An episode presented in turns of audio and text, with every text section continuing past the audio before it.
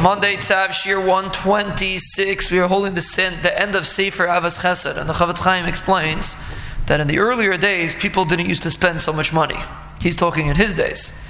And then it was enough that a person gave a little bit of tzedakah. He says nowadays, a person spends a lot more money on his house, on his clothing, on other things that he's busy with, vacations. He says the Banishim is going to ask you, did you give a lot of tzedakah? A person has to give tzedakah commensurate to what he spends on his own things.